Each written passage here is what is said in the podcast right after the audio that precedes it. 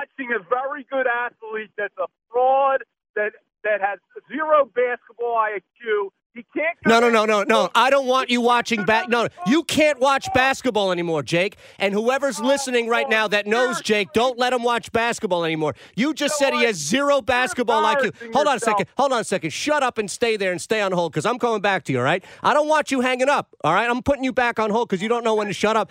Don't hang up. Don't hang up. If you know Jake from Havertown and you're listening to this conversation, do him a favor. Don't let him watch basketball anymore. He just made the point that LeBron James is a fraud because he has zero basketball IQ. Why are you watching basketball? Why?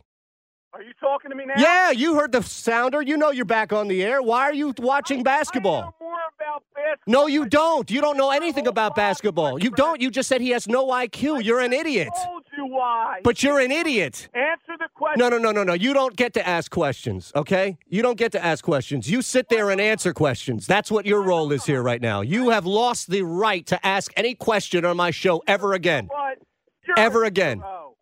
You're a zero. Yeah, there we go. There we go. LeBron James has no basketball IQ. Get the hell out of here.